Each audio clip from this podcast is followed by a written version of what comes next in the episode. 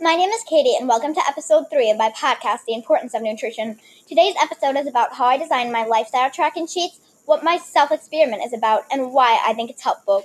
The main purpose for lifestyle tracking is exactly that to track your day. Mainly, I use an app called Samsung Health on my phone, and then I have a data tracker booklet that I made on Google Docs. Each day, I track my sleep schedule, record what time I go to bed, and what time I wake up. My phone also has a sensor on the back of it that can figure out what your stress level is if you put your finger on the back of the sensor. It's as simple as that. It also tracks my steps, the food I eat, and my water intake.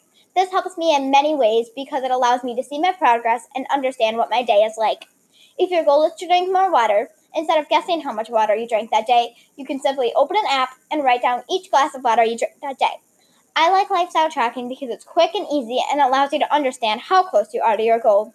The reason I decided to do lifestyle tracking for my project is that it would allow me to start eating healthier and understand my daily habits.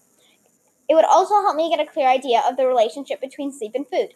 My theory is that if you don't get the necessary vitamins you need each day, you will sleep in or wake up in the middle of the night hungry because you don't have enough substance in your body.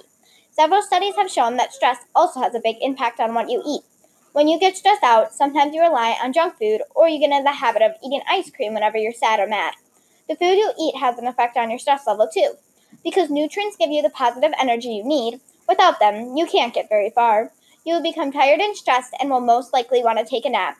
I haven't finished my experiment yet, but I already know that I like lifestyle tracking a lot.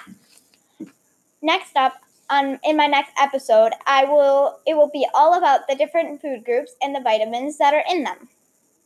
See you next time. Bye.